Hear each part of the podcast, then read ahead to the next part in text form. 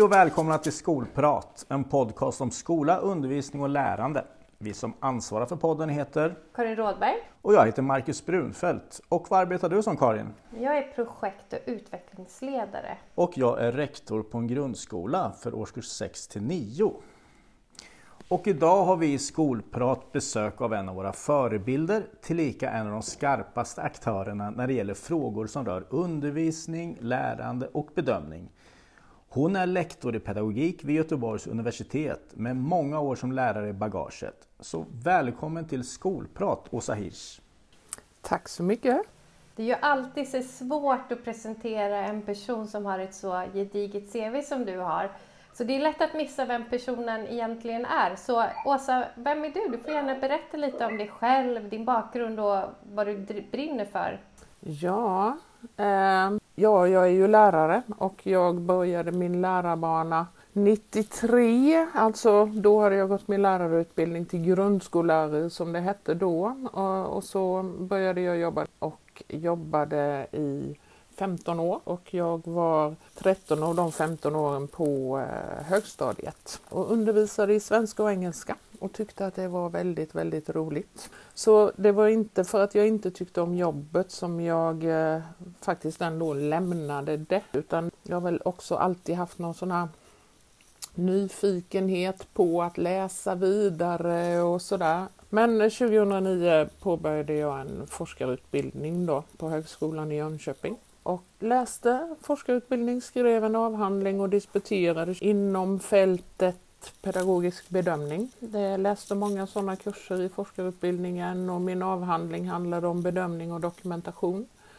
Och sen efter det så har jag fortsatt vara kvar i akademin. Eh, jag var kvar på Högskolan i Jönköping i några år och sen 2016 började jag på Göteborgs universitet med lite andra möjligheter. Där landade jag ganska mycket i att vara i ett masterprogram i aktionsforskning. Som verksamma lärare och rektorer för den delen gick det här då och det var också fantastiskt rolig undervisning att ha. Fortsatt med forskningen i olika projekt har jag gjort under tiden, eh, hela tiden egentligen. Och från och med 1 januari 2020 så är jag i rektorsutbildning då som ju också finns på Göteborgs universitet. Så sedan 14 månader tillbaka så är jag utbildningschef för rektorsprogrammet och den övriga rektorsutbildningen på Göteborgs universitet och undervisar den, den undervisningen jag gör är i rektorsprogrammet nu då. Och så fortsätter jag med forskning och sådär. Så det är väl mitt professionella jag.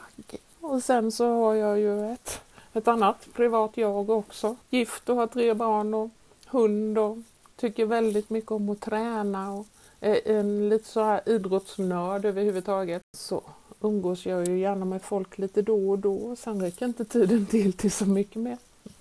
Det är ett sånt här jobb man har också som blir nästan som ett sätt att leva. Men vad spännande, då är vi, då är vi lärare botten alla tre då och träningsnördar. Ja, det skulle ju vara härligt om jag skulle... Jag kommer att bli det snart igen, träningsnörd. Jag har gjort första träningen på flera veckor idag så jag är väldigt stolt över just det. Men vad intressant att undervisa rektorer, för du har själv inte arbetat som rektor, men du undervisar rektorer. Det är ju lite spännande ändå. Hur, hur, hur, hur funkar det liksom? Jag tycker att det funkar bra. Nu är det ju inte jag ensam såklart som gör detta. Min tjänst är ju att vara utbildningschef då, så det är ju det övergripande ansvaret att hålla i alla trådar liksom och sådär. Men jag är inne i framförallt då i den kursen som heter styrning, organisering och kvalitet. Det är ju verkligen kanske inte så mycket styrning men organisering och kvalitet är ju verkligen någonting som jag också har arbetat med. Och sen så tänker jag att det som är mitt huvudsakliga intresse och det jag brinner för som du sa innan, det är ju liksom det här att vi inte ska tappa fokuset på vad allting egentligen handlar om. För jag tycker att det är så väldigt lätt att vi gör det. Vi pratar om väldigt mycket runt omkring som vi behöver prata om. Alltså hur vi får till en organisation och hur vi ordnar kollegialt lärande och så vidare. Och sen så missar vi ibland att ta det ända in i mål, liksom. Det, att det handlar om barns och elevers lärande och välbefinnande och bildning brukar vi också lägga till. Så jag tänker att det där liksom att hela tiden göra det ett undervisningsnära ledarskap talar vi mycket om att vi vill stå för på Göteborgs universitet och till exempel i den rektorsutbildningen. Och det behöver ju innebära någonting i så fall. Det är inte bara att liksom lära sig något ledarskap eller att lära sig organisation utan för att hamna där i the bullseye där i mitten krävs det väl att man verkligen hela tiden återför det till det också. Då. Jag tror det gör jättenytta på rektorsutbildningen, verkligen. Precis de där bitarna, det, det där är, det är stora saker. Vi har läst formativ undervisning, att utveckla klassrumspraktiker med lärande i fokus. Den kom ju för några år sedan nu. Du har ju släppt andra böcker sedan dess. Men, men det här är en sån viktig bok, eh, tycker vi. Och där konstaterar ju du då bland annat att det är för få diskussioner om undervisning och undervisningsutveckling i skolan. Varför tänker du att det ser ut så när just undervisning är kärnan i all skola egentligen? Ja, det kan man ju fundera över verkligen. Hänger säkert ihop med väldigt, väldigt mycket. Jag, jag tror att i grund och botten så har vi en ganska så lång tradition av att vi liksom, ja men vi, vi, vi planerar och genomför undervisning så, så som vi tycker att den ska vara. Eh, och om det inte blir riktigt så som, om inte resultaten riktigt blir de önskvärda så eh, har vi ju faktiskt också tyvärr en väldigt lång tradition av att förlägga det hos eleverna. Att det är ju de som är problematiska och de som är för olika eller de som inte har tillräckligt lätt för sig eller vad det nu kan vara då. Alltså den traditionen den tycker jag, även om det har hänt mycket ja, de allra senaste åren, så sitter den väldigt djupt. Att vi liksom inte riktigt vänder blicken inåt utan vi ska planera och ungarna ska anpassa sig lite så om jag ska vara lite drastisk. Jag tänker också att vi har en ganska lång tradition av det är någon som vill kliva in här i detta nu. Min hund är här också och vill vara med. Vad trevligt. Vi har aldrig haft en hund i podden eh, nej men vi har ju en ganska lång tradition också av att undervisning handlar väldigt mycket om att kunna sitt ämne, vilket jag tycker också eh, det, det är jätte, jätte, jätteviktigt. Men det är så mycket mer än så. Och de här didaktiska frågorna är ju oerhört viktiga, alltså didaktiska och metodologiska frågor, men också frågan om att undervisning är en högst relationell process och en mellanmänsklig process. Ja, men vi har inte riktigt de traditionerna. Jag, jag, jag tänker att det hänger mycket samman med det i grund och botten. Att vi är inte tillräckligt vana vid det här jobbiga med att vända blicken inåt när det inte går bra för de här ungarna eller när det inte riktigt går som vi har tänkt oss. Det hjälper ju sällan att bara säga skärp er. Utan vårt verktyg, det är ju oss själva. Okej, de verkar slöa eller vad det nu än är, men vad kan jag göra åt det? Det är ändå där vi måste hamna och där är det ju eh, svårt att hamna och det är ju jobbigt för oss alla, mig inkluderat, att tänka att det kan ju vara någonting i det jag gör som inte riktigt når fram. Alltså behöver kanske jag förändra mig. Men ja, jag tror det, att det inte har varit en sån tradition. Och sen förändras ju tiderna. Alltså jag menar det är inte länge sedan inte alla gick gymnasiet. Det var okej att vissa sorterades ut liksom. Vi behövde inte göra så mycket. Det är inte länge sedan vi hade ett normrelaterat betygssystem. Det skulle normalfördelas. Och det tycker jag är spännande att tänka på skolutvecklingsarbete i förhållande till att hur mycket man än spetsar till det och hur bra vi än blir på den tiden så blir ändå normalfördelningen densamma.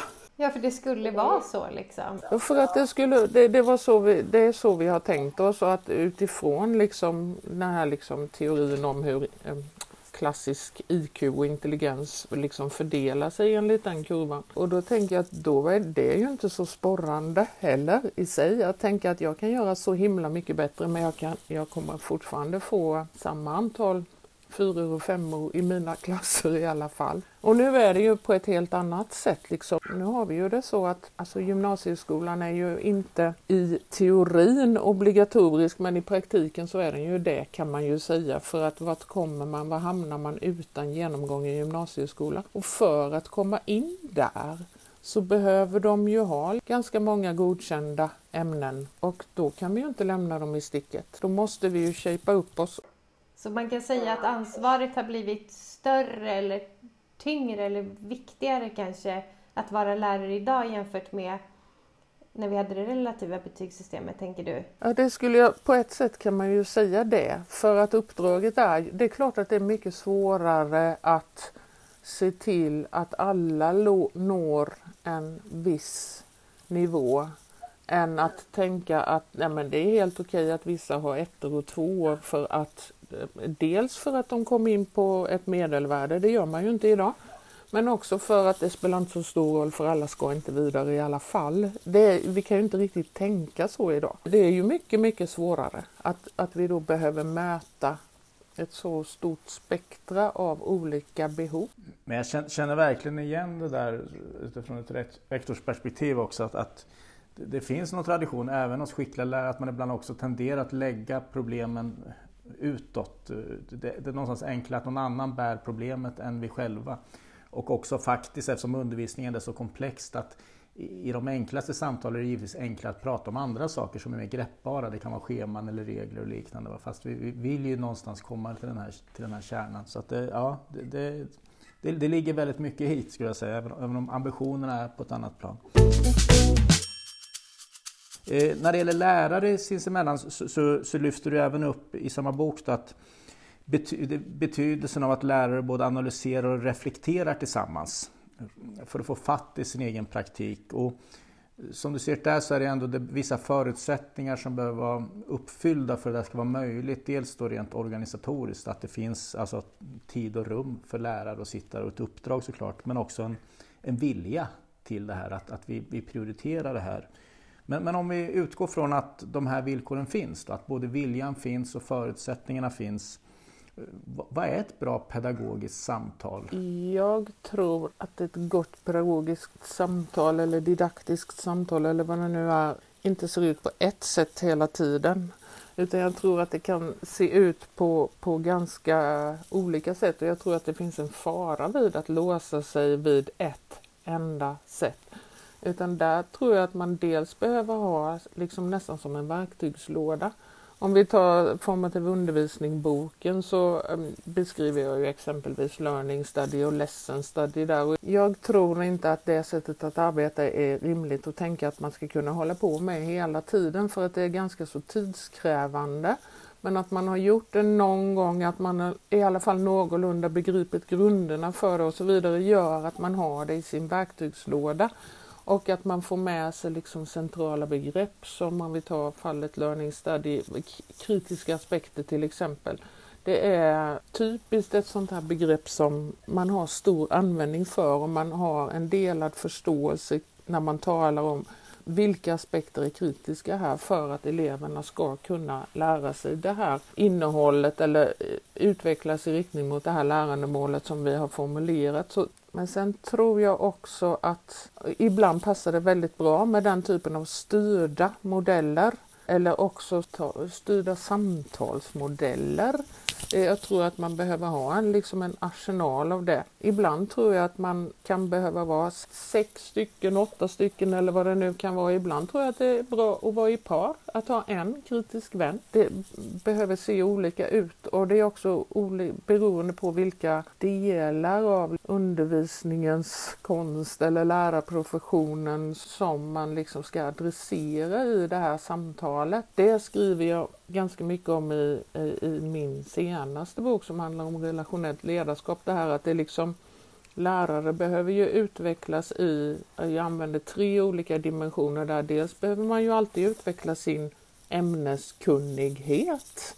Och det är ju en sak och så behöver man utveckla sin didaktiska eller metodologiska kunnighet och det är en annan sak. Men sen behöver man också utveckla det som jag tycker att vi då tappar bort ganska mycket. Den här dimensionen som innefattar det relationella, det etiska, att, att liksom tala om mer filosofiska frågor nästan. Alltså den här etiska dimensionen som alltid är närvarande i ett mellanmänskligt yrke och när är det rätt och rimligt för mig att agera på ett visst sätt i en viss situation tillsammans med en viss elev och så vidare. Den typen av frågor tror jag också att vi behöver liksom forum för att kunna adressera. Och det blir lite borttappat tycker jag i en era när vi är extremt fokuserade på en del av skolans breda uppdrag, det vill säga kunskapsuppdraget. Men det är ju inte det enda som ska utvecklas och det går inte heller att särskilja elevers mående och välbefinnande i skolan från deras kunskapande heller. Så jag, jag, jag, tror att det behöver se ut på lite olika sätt faktiskt. Och det kanske är också så att det pågår fler pedagogiska samtal än vi föreställer oss att det gör om vi liksom räknar in hela, hela delen. Vi, vi, vi riktar det här kanske mer in på de didaktiska samtalen som då via askultation och reflekterande samtal eller man filmar varandra och sånt. För, för där blir det spetsat just mot själva teknikerna kanske, eller metoderna. Men, men just relationsdelen är ju liksom så, pass, så pass viktig också. Och den är så svår att ta på, men vi kanske kan få återkomma och prata om den boken vid ett annat tillfälle. det, det har varit mycket eh, prat och nästan kan man kalla det kanske lite för trendigt där med formativ bedömning under ett antal år. Eh, och det är väl framförallt då med Dylan Williams och eh, Christian Lundahls de här strategier för formativ bedömning, de här nyckelstrategierna. Du, du har en del samarbete med Christian Lundahl också. Jag vet, vi, som vi på vår skola har bland annat jobbat med det under fem terminer med de här bitarna och tycker vi har kommit en bra bit på väg. Du hockar också i det här begreppet formativ bedömning och använder också mycket av det här formativ undervisning någonting. Ska vi, ska vi försöka reda ut de här begreppen lite grann? Vad, vad, vad tänker du att de stor, den stora skiljelinjen är? Eller hänger ihop helt och hållet? Ja, men det, det, var ju en grej när jag skrev den boken där som jag valde sen då att kalla för formativ undervisning så var det ju också lite grann som jag berättade i början. här, jag liksom har, har min forskarutbildning inom bedömningsfältet eller fältet pedagogisk bedömning och bedömningsfrågor är ju otroligt spännande tycker jag och, och grunden till väldigt, väldigt mycket. Och precis som alla andra så tycker jag naturligtvis att det som vi har då satt epitetet formativ bedömning på. Det, det är ju någonting väldigt, väldigt viktigt som ligger bakom det. Det handlar om syften ju och det handlar om att liksom använda bedömningsinformation, vare sig den är väldigt informell rena iakttagelser som man gör liksom löpande i klassrummet eller att den är formell. Sånt här som man mer har konstaterat vid provtillfällen och liknande att använda den bedömningsinformationen liksom i syfte att forma då.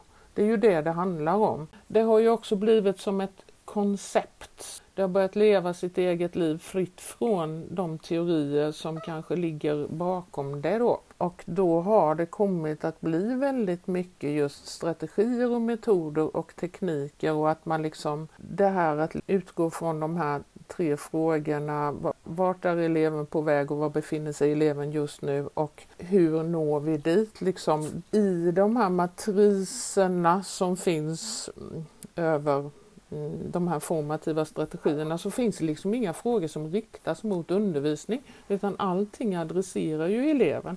Och det tänker jag, det är inget dåligt att adressera eleven men det bjuder ju inte in till det där att vi vänder blicken mot oss själva och mot undervisningen.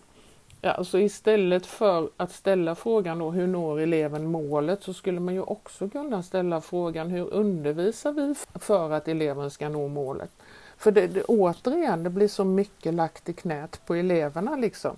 Det är hur ska vi ge feedback till eleven för att eleven ska fatta? Ja, det är ju viktigt, men om det är så att undervisningen ändå inte gör det möjligt så hjälper det ju inte hur mycket feedback vi ger till eleven. Men det är väl undervisningen det i första hand handlar om att utifrån vad eleven kan och gör och visar och, och sådär att vi då riktar blicken tillbaka mot, mot oss själva och verkligen ställer frågor till undervisningen. Då. Jag vet, vi pratade mycket om det där då, att, att det här är liksom med formativ typ bedömning, det är ingen quick fix utan, utan det handlar mer kanske om att utveckla ett, ett förhållningssätt till, till oss själva och till vår undervisning och att det snarare handlar om att integrera bedömningen i undervisningen. Det kanske blev en liten missuppfattning där på, på vissa håll möjligtvis också.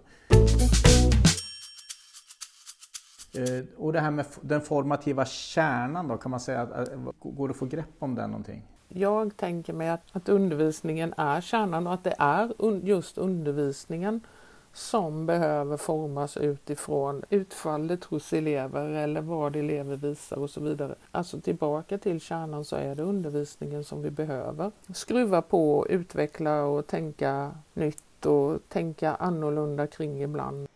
Och jag märker när jag jobbar med skolor och då är det ju alltifrån, ja men det är mycket bedömning och mycket återkoppling har det tenderat att bli det senaste året. Och jag, jag gissar i och med att det ändå så kommer nya kursplaner lite senare än vad det tänkt, men att det kommer bli mycket kring det också. Men då kan ju lärare hävda att men jag jobbar formativt. Men det är precis som du Åsa säger, att men, ja, jag ger en formativ återkoppling till mina elever. Men, men, och just den här diskussionen kring men du behöver också spegla dig själv och din undervisning, den är lite den kan bli sårande, har jag märkt. För, för, för, för, då går man in och lägger sig in i liksom kärnan i vad en lärare ska syssla med. Eh, men det är så viktigt att prata om det. För vi kommer ju ingenstans med att ge någon typ av återkoppling till eleven som inte blir användbar i alla fall. För att ingenting förändras liksom. Eleverna vet inte hur de ska hantera det ändå. Eh, så det är väl jättebra att reda ut vad tanken egentligen är. Att vi liksom ska både återkoppla elevernas lärande eller liksom formativt bedöma det men också spegla vår undervisning och se vad kan vi förändra, vilka kritiska aspekter missade jag i det här momentet och hur mycket tid tar det egentligen att undervisa om det här? Tänka kring det som sker i klassrummet. Ja, och det är lite det tänker jag som jag pratade om i början där också med. Vi är fortfarande inte helt vana vid med, med det här med att liksom vända blicken inåt så och att förstå elevers prestationer och resultat i skolan. Ja, det säger något om dem såklart. Men jag tänker att vi också måste förstå det varje gång som att det säger någonting om vår undervisning att man får ett visst resultat på ett prov, att man, ett nationellt prov eller att man får en viss betygsstatistik. Det är klart att det säger någonting om eleverna men det säger ju inte bara någonting om eleverna utan det säger ju någonting om undervisningen också för att det är ändå undervisningen som är deras väg fram till de resultaten. Och sen med det sagt så vet ju jag också att det är inte alla elever som gör så mycket jobb som de skulle kunna göra och så vidare. Men i grund och botten så behöver vi förstå det på det viset. De här resultaten är, ja, speglar eleverna, speglar också min undervisning. Ja, och där tror jag faktiskt att det har hänt väldigt mycket de senaste åren kring att många lärare ställer sig de frågorna också. Och att vi också vågar peta på, även om det är svåra frågor och kanske lite känsliga ibland, så ändå att vi vågar peta på de där frågorna och, liksom, och, och väcka dem. Liksom. Eh, vad kan jag göra? Hur kan jag förändras? Ja, Jätte, jätteviktigt, verkligen. Om du vore rektor eller utvecklingsledare som jag och Marcus är och hade en grupp på ja, men säg 25 till 30 ambitiösa lärare som verkligen vill utvecklas och du har en stabil organisation som bas, det finns goda förutsättningar för skolutveckling. Vad skulle du börja med? Går det att säga vilka delar eller områden som lärare generellt sett behöver utveckla i sin undervisning? Det här är ju en jätteknepig fråga eh, som vi tänker kring ganska mycket ibland. Men hur tänker du Åsa? Där tänker jag faktiskt att det, det, det finns ju liksom jätte, jättemånga innehållsliga områden som man skulle kunna adressera och ta formativ bedömning som ett exempel. Alltså liksom det som koncept eller vad man ska säga så har det ju varit någonting, ja men det ska vi jobba med nu. Och nu är det mycket, ni vet, språkutvecklande arbetssätt och det är, ja, det är mycket sådana här koncept och ja, det är ju viktigt. Men jag tänker att det allra, allra viktigaste är ju ändå att utveckla det här liksom aktionsforskande förhållningssättet, att ha det, den blicken på sin praktik alltid. För det handlar ju om att lära sig att liksom förstå sin egen praktik, att undersöka sin egen praktik och att göra det på ett lite mer systematiskt sätt. För planera, genomföra, efterbearbeta, det är det undervisning Eh, och, och, många andra processer i skolan också alltid handlar om. Så det gör man ändå, men hur får man till lite mer systematik i det? Alltså just det där att, att kunna formulera vil, vilka problemområden ser jag i just min praktik? Sedan i nästa steg att kunna fundera över och hur ska jag adressera just den här aspekten? Vad skulle jag kunna göra annorlunda? Det ligger ju i det aktionsforskande förhållningssättet att, att det är liksom det är mina handlingar det handlar om. Inte att jag ska få någon annan att göra någonting i första hand utan här vänder jag ju alltid blicken mot mig själv så att säga. Hur kan mina handlingar förändras för att jag ska kunna göra så att det blir bättre för andra? Och sen när man då genomför den här förändringen som man har planerat för så har man också funderat över hur får jag syn på vad som händer när jag gör som jag gör nu då? Att göra det med lite större systematik, att vara mer uppmärksam på vad som händer när man prövar ett annat sätt att undervisa eller ett annat sätt att adressera just en viss aspekt och så vidare. Att man, ja, det behöver finnas ett litet underlag för mig att reflektera över sen. Så det behöver, nu säger jag det här hemska ordet här, det behöver dokumenteras lite. För att kunna lyfta blicken och reflektera över någonting så behöver man ha liksom någon typ av dokumenterat underlag. Och det kan ju vara en videofilmad sekvens eller det kan vara en liten, några reflektioner man har skrivit eller någonting. Men något behöver man ha för att kunna lyfta blicken och reflektera både för själv och tillsammans med andra. Så det skulle jag säga att den aktionsforskande ansatsen det blir ju mer som ett, vad ska jag säga då, vetenskapligt eller förhållningssätt till sin praktik. Så, så att man inte blir det här att man bara inväntar Skolverkets moduler liksom. Ska de inte snart ta fram en modul om just det som jag har problem med? Det är ju jättefint på många sätt att Skolverket tar fram så många moduler. Jag har själv medverkat i dem också men det, det får ju inte bli att, alltså jag tror ju att lärare är fullt kapabla och faktiskt också tänka själva och skolledare. Man behöver bara lite träning i det så att man inte gör sig beroende av att någon annan ska ha tänkt ut lösningarna. Så har det ju varit i Sverige lite det senaste decenniet kan jag tycka. Att det är väldigt många lösningar som liksom serveras uppifrån på gott och ont. Jag fattar att det behövs också. Men det behövs också stöd i hur man utvecklar ett sätt att tänka själv så att säga kring sin egen praktik. Jag håller med dig fullständigt. Och jag, jag tänker också det här, alltså, dels ser det visserligen olika ut på olika skolor, var, var man befinner sig någonstans, att det, det har betydelse. Men Eh, jag skulle säga efter, jag har varit med och haft förmånen att få leda ett antal sådana olika projekt inom både bedömning för lärande och relationellt ledarskap och även inom ämnesdidaktik. Och nu har jag nästan fått för mig ibland att området i sig är mindre viktigt än att det är lärarna som gör det tillsammans. Att det blir, precis som du säger, med en systematik och en långsiktighet som ändå liksom någonstans väcker också en kultur liksom, i, i ett kollega. Att, att vi, vi vi lär av varandra och vi försöker att utveckla oss. Så det, ja, visst är det så. Men, men det, är, det är nog viktigt ändå att ha, ha någon tanke där bakom vad man vill åstadkomma. Men jag jobbar med en skola nu, eller jag har jobbat med den i ett och ett halvt år och nu var sista eh, liksom, tillfället. Vi har fortsatt digitalt här och mötas och då, eh, då fick de en, en slutuppgift liksom, som de sen ska bearbeta och jobba vidare med själva och det var just att de ska spela in eh, sekvenser när de ger återkoppling till sina elever och sen lyssna på den och så fick de ett antal saker att fundera över och sen så ska de ha ett lärande samtal tillsammans utifrån då vad de har hört och förstått att de behöver utveckla. Så det är jättetråkigt att inte jag ska få återkomma. Jag måste nog göra det ändå för det blir ju så roligt att se vad de hör när de liksom, och hur de tänker kring, kring hur återkopplingen landar hos eleven. Så Just att tvinga eller lärarna själva, precis som vi gör med våra elever, vi ställer de kraven på att de ska tänka och reflektera över sitt lärande och det måste vi ju, vilken roll vi än har i skolan, tänker jag, spegla oss själva såklart.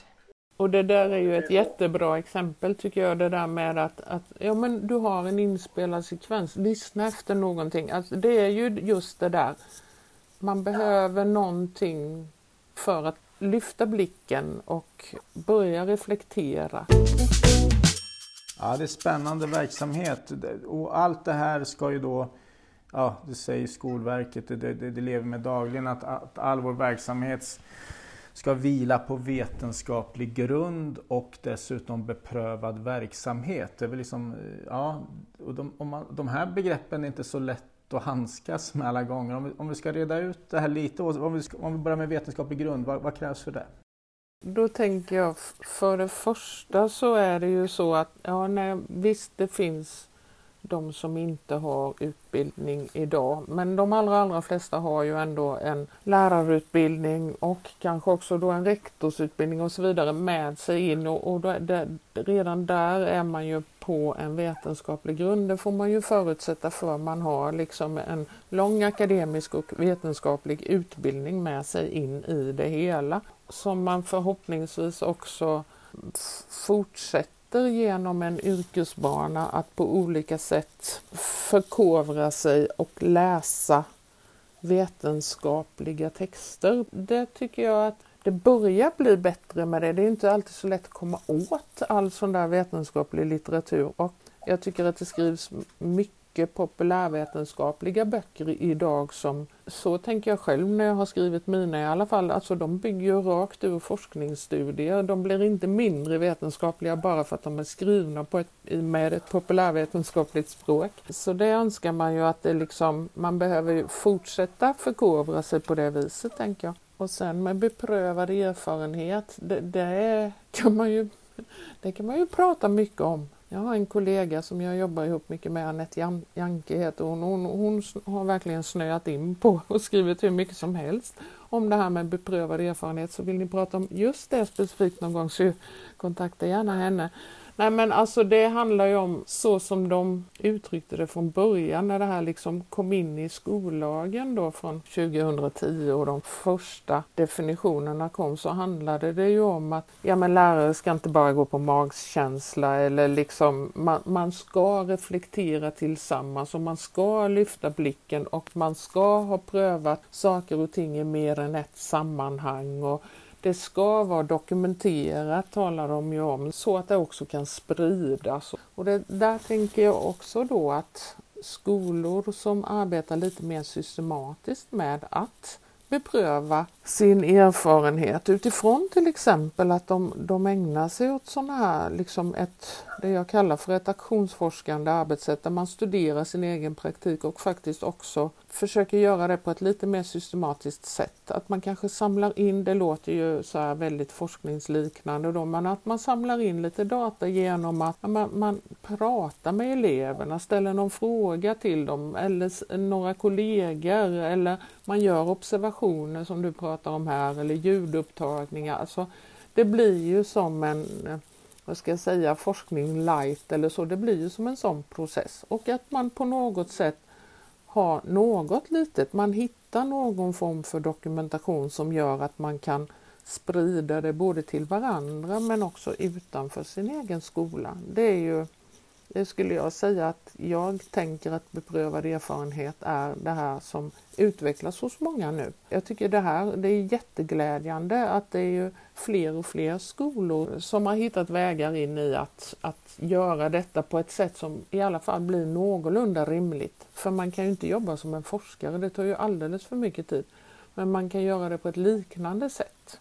Och man kan komma fram till någon liten dokumentation, muntlig eller skriftlig, som man kan delge andra och sprida och så. Spännande. Vi, vi pratade lite grann innan Karin om just det här beprövad erfarenhet. Att det, vi, det, det, an, det används lite på, på, lite olika sätt just. Och ibland så hoppar man kanske också över ordet beprövad och bara pratar om erfarenhet egentligen. Så att det, det är liksom, men just som du säger att systematisera, att, att också dokumentera också, försöka få liksom lite, någon linje i det överhuvudtaget. Undrar om det här blir, den här blir ju dokumenterad det här samtalet. Det är en erfarenhet men det är inte särskilt beprövat va? Eller? Eller? alltså jag tänker... Ja, ni, ni vet, vi brukar tala om det här liksom Ska initiativ komma uppifrån och ner, alltså man talar om top-down eller bottom-up, ska det växa ur praktiken? Och jag tänker att det, det, vi kan inte säga att det ska, ska vara det ena eller det andra för att ofta handlar det om att de här två behöver mötas. Det kan komma initiativ uppifrån och det måste göra det för att Ja men till exempel nu får vi förändrade kursplaner. Det kommer nationellt från så att säga men det måste ner, sippra ner i varje skola men det behöver ju mötas nerifrån med de verktygen som man har där för att ta sig an det i sin egen praktik. Så det jag tänker att top-down och bottom-up väldigt, väldigt ofta möts. Men sen tänker jag det här med kunskapen, den liksom behöver komma både utifrån och in. Men det behöver också vara kunskap som tar sig inifrån och ut. Och, och jag, alltså ibland kan man väl tycka att man behöver input från någon utifrån. En förvaltning, en forskare, en universitetskurs eller vad det nu kan vara. Det tror jag att många, eh, eller de flesta, behöver. Men sen behöver all den här kunskapen som skapas där inne i praktiken behöver ju också då liksom kunna ta sig ut. Så den där bilden tycker jag är någonstans mitt i skärningspunkten mellan top-down, bottom-up och outside in och inside out. Där, där någonstans så tror jag också att vi kan hitta både vetenskaplig grund och beprövad erfarenhet. Ja, men det är lite som du pratar om det med pedagogiska samtal. Det krävs både förutsättningar uppifrån men det krävs också en vilja liksom att, att få till det här för att det ska mötas. Så det, är som det, det, det är inte antingen eller, det, det krävs nog både och. faktiskt. Det, vi brukar liksom komma fram till det i våra avsnitt att det, det, när man pratar skola så är det aldrig antingen eller utan det är både och. Till skillnad mot det som man ibland läser i olika debattartiklar och sådär som inte är skriven av folk som kanske har så mycket beprövad erfarenhet av skola eller så på så vetenskaplig grund. Vi ska snart runda av och vi brukar alltid be våra gäster att ge tre tips utifrån det vi har diskuterat. Så vi tänkte att du Åsa skulle få ge dina tre bästa tips till, till ambitiösa men kanske villrådiga lärare som vill fortsätta att utvecklas i sin profession. Ja, det, det, är ju alltid jättesvårt att koka ner till konkreta tips. Jag, jag får nog återknyta till det vi har pratat om. Jag tänker att verkligen lära sig det här mer vetenskapliga förhållningssättet och det aktionsforskande förhållningssättet. Det är jag som undersöker i min praktik och jag ska vända blicken mot just mina handlingar och så ska jag se vad som händer när jag förändrar mina undervisningshandlingar. Den är jätteviktig. Och sen eh, att, ja men värdet av det här tillsammans, att kunna vara varandras kritiska vänner. Jag tror att man behöver göra rätt mycket på egen hand också. Men så värdefullt att man ibland kan få vara tillsammans med någon eller några där man får tänka och lära tillsammans. Och att man försöker vara så prestigelös som möjligt och att man tänker på det här begreppet kritisk vän som inte kritisk i negativ bemärkelse utan den som hjälper till och liksom, men varför tänker du så? Och varför gör du så? Och, och vad ledde det till? och så vidare. Och sen precis det allra sista som vi pratar om här, det är väldigt, väldigt sällan antingen eller, precis som ni sa här. Det är ofta både och eller någonstans i mitten. Att man vågar lita på det egna omdömet. För att det är först när man, man går ju fel där ibland, det gör vi ju alla va. Ja men det är svåra saker men om man inte får träna på det så utvecklas det ju inte heller. Så våga ibland lita lite på den där magkänslan och det professionella omdömet och eh, och så. Inte bara invänta facit som kommer någon annanstans ifrån. Våga tro på att det, där, det finns mycket där inne och i den där erfarenheten. Och kanske också våga göra fel ibland. Absolut. Som James Nottingham sa, try to suck at something new this year, så uppmanade han oss vid tillfällen när vi jobbade med honom, att man liksom skulle testa någonting nytt. Och det kommer säkert, du kommer säkert inte kunna det första gången. Ja, han paketerar in det, han kör också med The wisdom is in the room. Åsa Hirsch, stort tack för att du delade med dig eh, av både vetenskaplig grund och beprövad erfarenhet till oss och till våra lyssnare på Skolprat. Och vi hoppas att vi får återkomma till dig eh, vid ett senare tillfälle och prata ännu mer om viktiga saker som rör skola och utbildning. Ja, absolut. Tack själva. Det var väl en, ett trevligt sätt att tillbringa en fredag eftermiddag. Eller hur? Skolprat är en podd om skola, undervisning och lärande med oss Karin Rådberg och Och Marcus Brunfeldt. på Kunskapsskolan.